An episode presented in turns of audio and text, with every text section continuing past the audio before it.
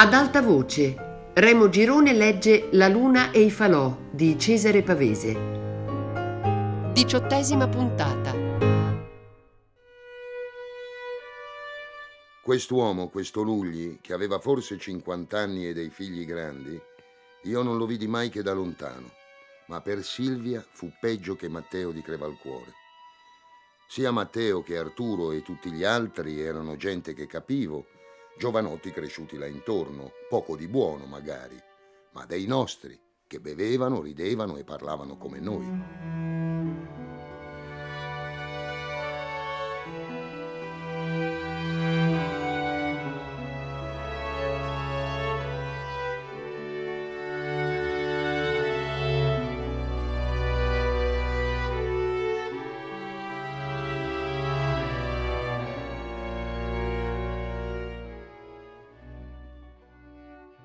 Ma questo tale di Milano, questo Lugli, nessuno sapeva quel che facesse a Canelli. Dava dei pranzi alla Croce Bianca, era in buona col Podestà e con la Casa del Fascio, visitava gli stabilimenti. Doveva aver promesso a Silvia di portarla a Milano, chissà dove, lontano dalla Mora e dai Bricchi. Silvia aveva perso la testa, lo aspettava al Caffè dello Sport. Giravano sull'automobile del segretario per le ville, per i castelli, fino in Acqui. Credo che Lugli fosse per lei quello che lei e sua sorella sarebbero potute essere per me, quello che poi fu per me Genova o l'America. Ne sapevo già abbastanza a quei tempi per figurarmeli insieme e immaginare quel che si dicevano. Come lui le parlava di Milano, dei teatri, dei ricconi e di corse, e come lei stava a sentire con gli occhi pronti, arditi, fingendo di conoscere tutto.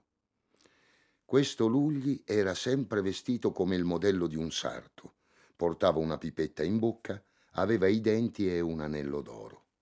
Una volta Silvia disse a Irene, e l'Emilia sentì, che era stato in Inghilterra e doveva tornarci. Ma venne il giorno che il sor Matteo piantò una sfuriata alla moglie e alle figlie. Gridò che era stufo di musi lunghi e di ore piccole, stufo dei mosconi là intorno, di non sapere mai la sera chi dir grazie la mattina, di incontrare dei conoscenti che gli tiravano satire. Diede la colpa alla matrigna, ai fannulloni, alla razza puttana delle donne. Disse che almeno la sua santa la voleva allevare lui, che si sposassero pure se qualcuno le prendeva, ma che gli uscissero dai piedi, tornassero in alba. Pover'uomo. Era vecchio e non sapeva più dominarsi né comandare. Se n'era accorto anche Lanzone sulle rese dei conti. Ce n'eravamo accorti tutti. La conclusione della sfuriata fu che Irene andò a letto con gli occhi rossi e la signora Elvira abbracciò Santina dicendole di non ascoltare parole simili. Silvia alzò le spalle e stette via tutta la notte e il giorno dopo. Poi anche la storia con Lugli finì. Si seppe che era scappato lasciando dei grossi debiti, ma Silvia stavolta si rivoltò come un gatto. Andò a Canelli alla Casa del Fascio, andò dal segretario, andò nelle ville dove avevano goduto e dormito e tanto fece che riuscì a sapere che doveva essere a Genova. Allora prese il treno per Genova, portandosi dietro l'oro e quei pochi soldi che trovò.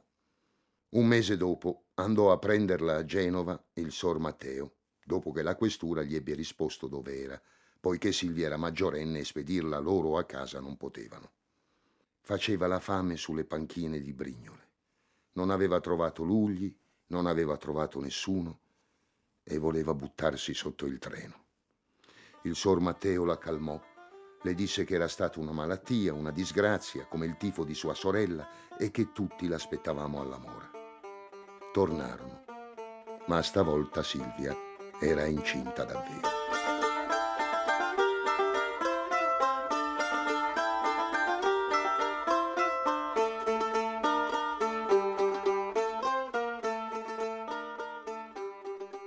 In quei giorni venne un'altra notizia. Era morta la vecchia del nido. Irene non disse niente, ma si capì che era in calore. Le tornò il sangue sulla faccia. Adesso che Cesarino poteva fare di testa sua, si sarebbe presto veduto che uomo era. Girarono tante voci che l'erede era lui solo, che erano in molti, che la vecchia aveva lasciato tutto al vescovo e ai conventi. Invece venne un notaio a vedere il nido e le terre. Non parlò con nessuno, nemmeno con Tommasino. Diede gli ordini per i lavori, per i raccolti, per le semine. Nel nido fece l'inventario. Nuto, che venne allora in licenza per il grano, seppe tutto a Canelli. La vecchia aveva lasciati i beni ai figli di una nipote, che non erano nemmeno conti, e nominato tutore il notaio. Così il nido rimase chiuso e Cesarino non tornò.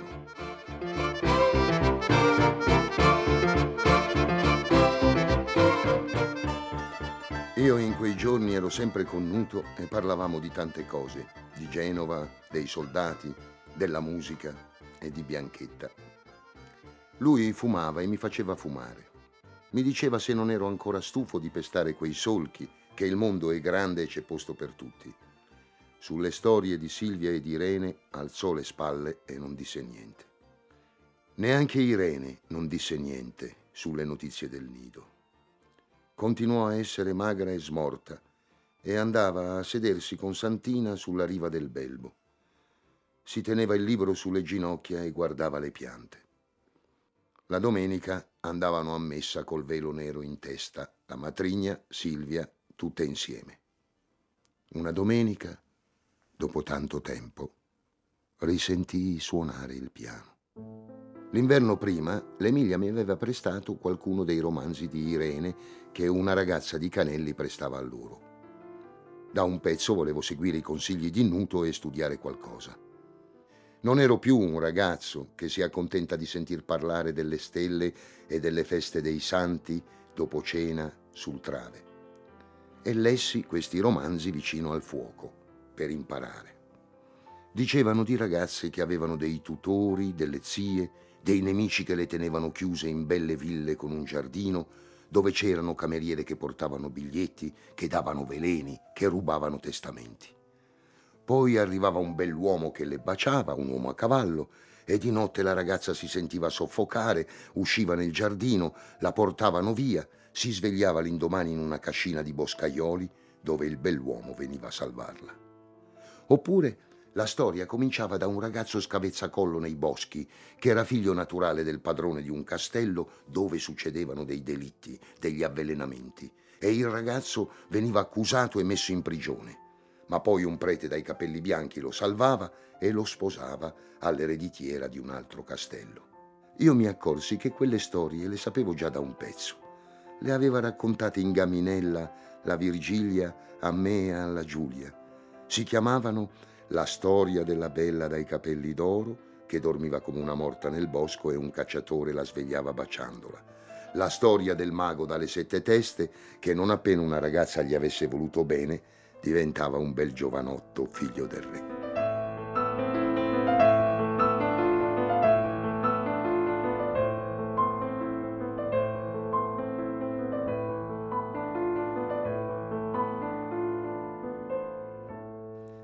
A me questi romanzi piacevano, ma possibile che piacessero anche a Irene, a Silvia, a loro che erano signore e non avevano mai conosciuto la Virgilia né pulito la stalla? Capii che Nuto aveva davvero ragione quando diceva che vivere in un buco o in un palazzo è lo stesso, che il sangue è rosso dappertutto e tutti vogliono essere ricchi, innamorati, far fortuna.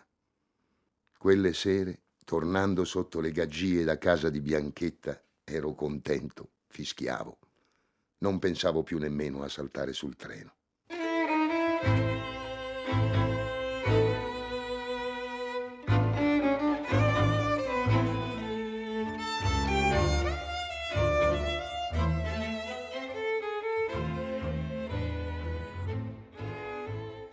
La signora Elvira tornò a invitare a cena Arturo, che stavolta si fece furbo e lasciò a casa l'amico toscano. Il sor Matteo non si oppose più.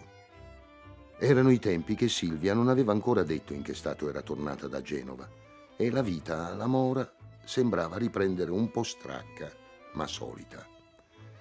Arturo fece subito la corte a Irene. Silvia, coi suoi capelli negli occhi, lo guardava adesso con l'aria di chi se la ride, ma quando Irene si metteva al piano, lei se ne andava di colpo e si appoggiava sul terrazzo o passeggiava per la campagna. Il parasole non usava più.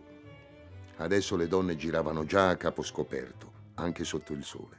Irene non voleva saperne di Arturo. Lo trattava docile ma fredda, lo accompagnava nel giardino e al cancello e quasi non si parlavano. Arturo era sempre lo stesso. Aveva mangiato altri soldi a suo padre. Strizzava l'occhio anche all'Emilia, ma si sapeva che fuori delle carte e del tirassegno non valeva un quattrino. Fu l'Emilia che ci disse che Silvia era incinta. Lo seppe lei prima del padre e di tutti. La sera che il sor Matteo ebbe la nuova, glielo dissero Irene e la signora Elvira, invece di gridare si mise a ridere con un'aria maligna e si portò la mano sulla bocca. Adesso, ghignò tra le dita, trovategli un padre. Ma quando fece per alzarsi e entrare nella stanza di Silvia, gli girò la testa e andò giù. Da quel giorno restò mezzo secco, con la bocca storta. Quando il sor Matteo uscì dal letto e poté far qualche passo, Silvia aveva già provveduto. Era andata da una levatrice di Costigliole e si era fatta ripulire. Non disse niente a nessuno. Si seppe poi due giorni dopo dove era stata, perché le rimase in tasca il biglietto del treno. Tornò con gli occhi cerchiati, con la faccia di una morta. Si mise a letto e lo riempì di sangue. Morì senza dire una parola né al prete né agli altri. Chiamava soltanto papà a voce bassa. Per il funerale tagliammo tutti i fiori del giardino e delle cascine intorno. Era giugno e ce n'erano molti. La seppellirono senza che suo padre lo sapesse, ma lui sentì la litania del prete nella stanza vicino e si spaventò e cercava di dire che non era ancora morto. Quando poi uscì sul terrazzo, sorretto dalla signora Elvira e dal padre di Arturo, aveva un berrettino sugli occhi e stette al sole, senza parlare. Arturo e suo padre si davano il cambio, gli erano sempre intorno.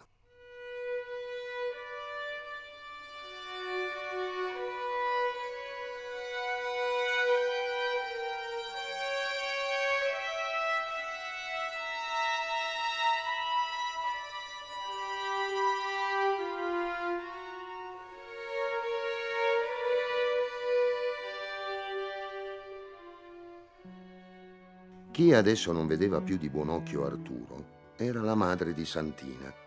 Con la malattia del vecchio non le conveniva più che Irene si sposasse e portasse via la dote.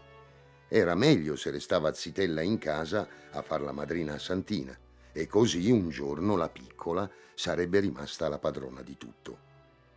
Il sor Matteo non diceva più niente, era assai se si ficcava il cucchiaio in bocca.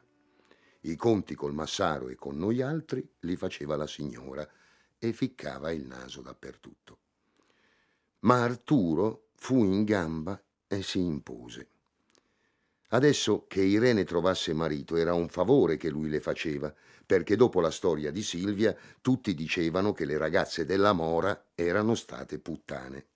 Lui non lo disse, ma arrivava serio serio, teneva compagnia al vecchio, faceva le commissioni a Canelli col nostro cavallo e alla domenica in chiesa dava l'acqua alla mano di Irene. Era sempre intorno vestito di scuro, non portava più gli stivali e provvedeva le medicine. Prima ancora di sposarsi stava già in casa dal mattino alla sera e girava nei beni. Irene lo accettò per andarsene, per non vedere più il nido sulla collina, per non sentire la matrigna brontolare e far scene. Lo sposò in novembre, l'anno dopo che Silvia era morta. E non fecero una gran festa per via del lutto e che il sor Matteo non parlava quasi più.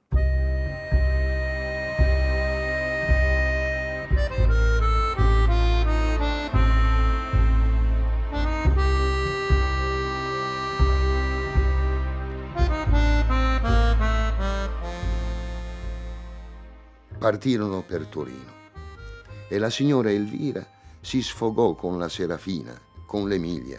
Non avrebbe mai creduto che una che lei teneva come figlia fosse tanto ingrata.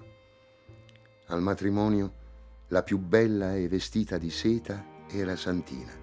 Non aveva che sei anni, ma sembrava lei la sposa. Io andavo soldato quella primavera e non mi importava più molto della Mora. Arturo tornò e cominciò a comandare. Vendette il pianoforte, vendette il cavallo e diverse giornate di prato. Irene, che aveva creduto di andare a vivere in una casa nuova, si rimise intorno al padre e gli faceva le flanelle. Arturo adesso era sempre fuori. Riprese a giocare e andare a caccia e a offrir cene agli amici. L'anno dopo, l'unica volta che venne in licenza da Genova, la dote, metà della Mora, era già liquidata e Irene viveva a Nizza, in una stanza dove Arturo la batteva.